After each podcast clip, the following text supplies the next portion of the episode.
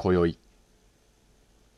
窓ガラスよりすりガラスに吸い込まれるものなんだろうね僕ら。言葉は私の中で当然守られるべき領域まで土足のまま押し入る無礼者にさえ思える。自分の安息地は初めての場所にあるのかもね。ラッシュアワーの喧騒を横目にやけに確信めいた方を進める。空っぽに空っぽを詰め込んだ朝焼け。一見して特別なものはもう一度見る気にはならないな。秒針が音を立てて嫌味なくらいまぶたの裏を刺激しようとする。でも今はまだ眠っていたい。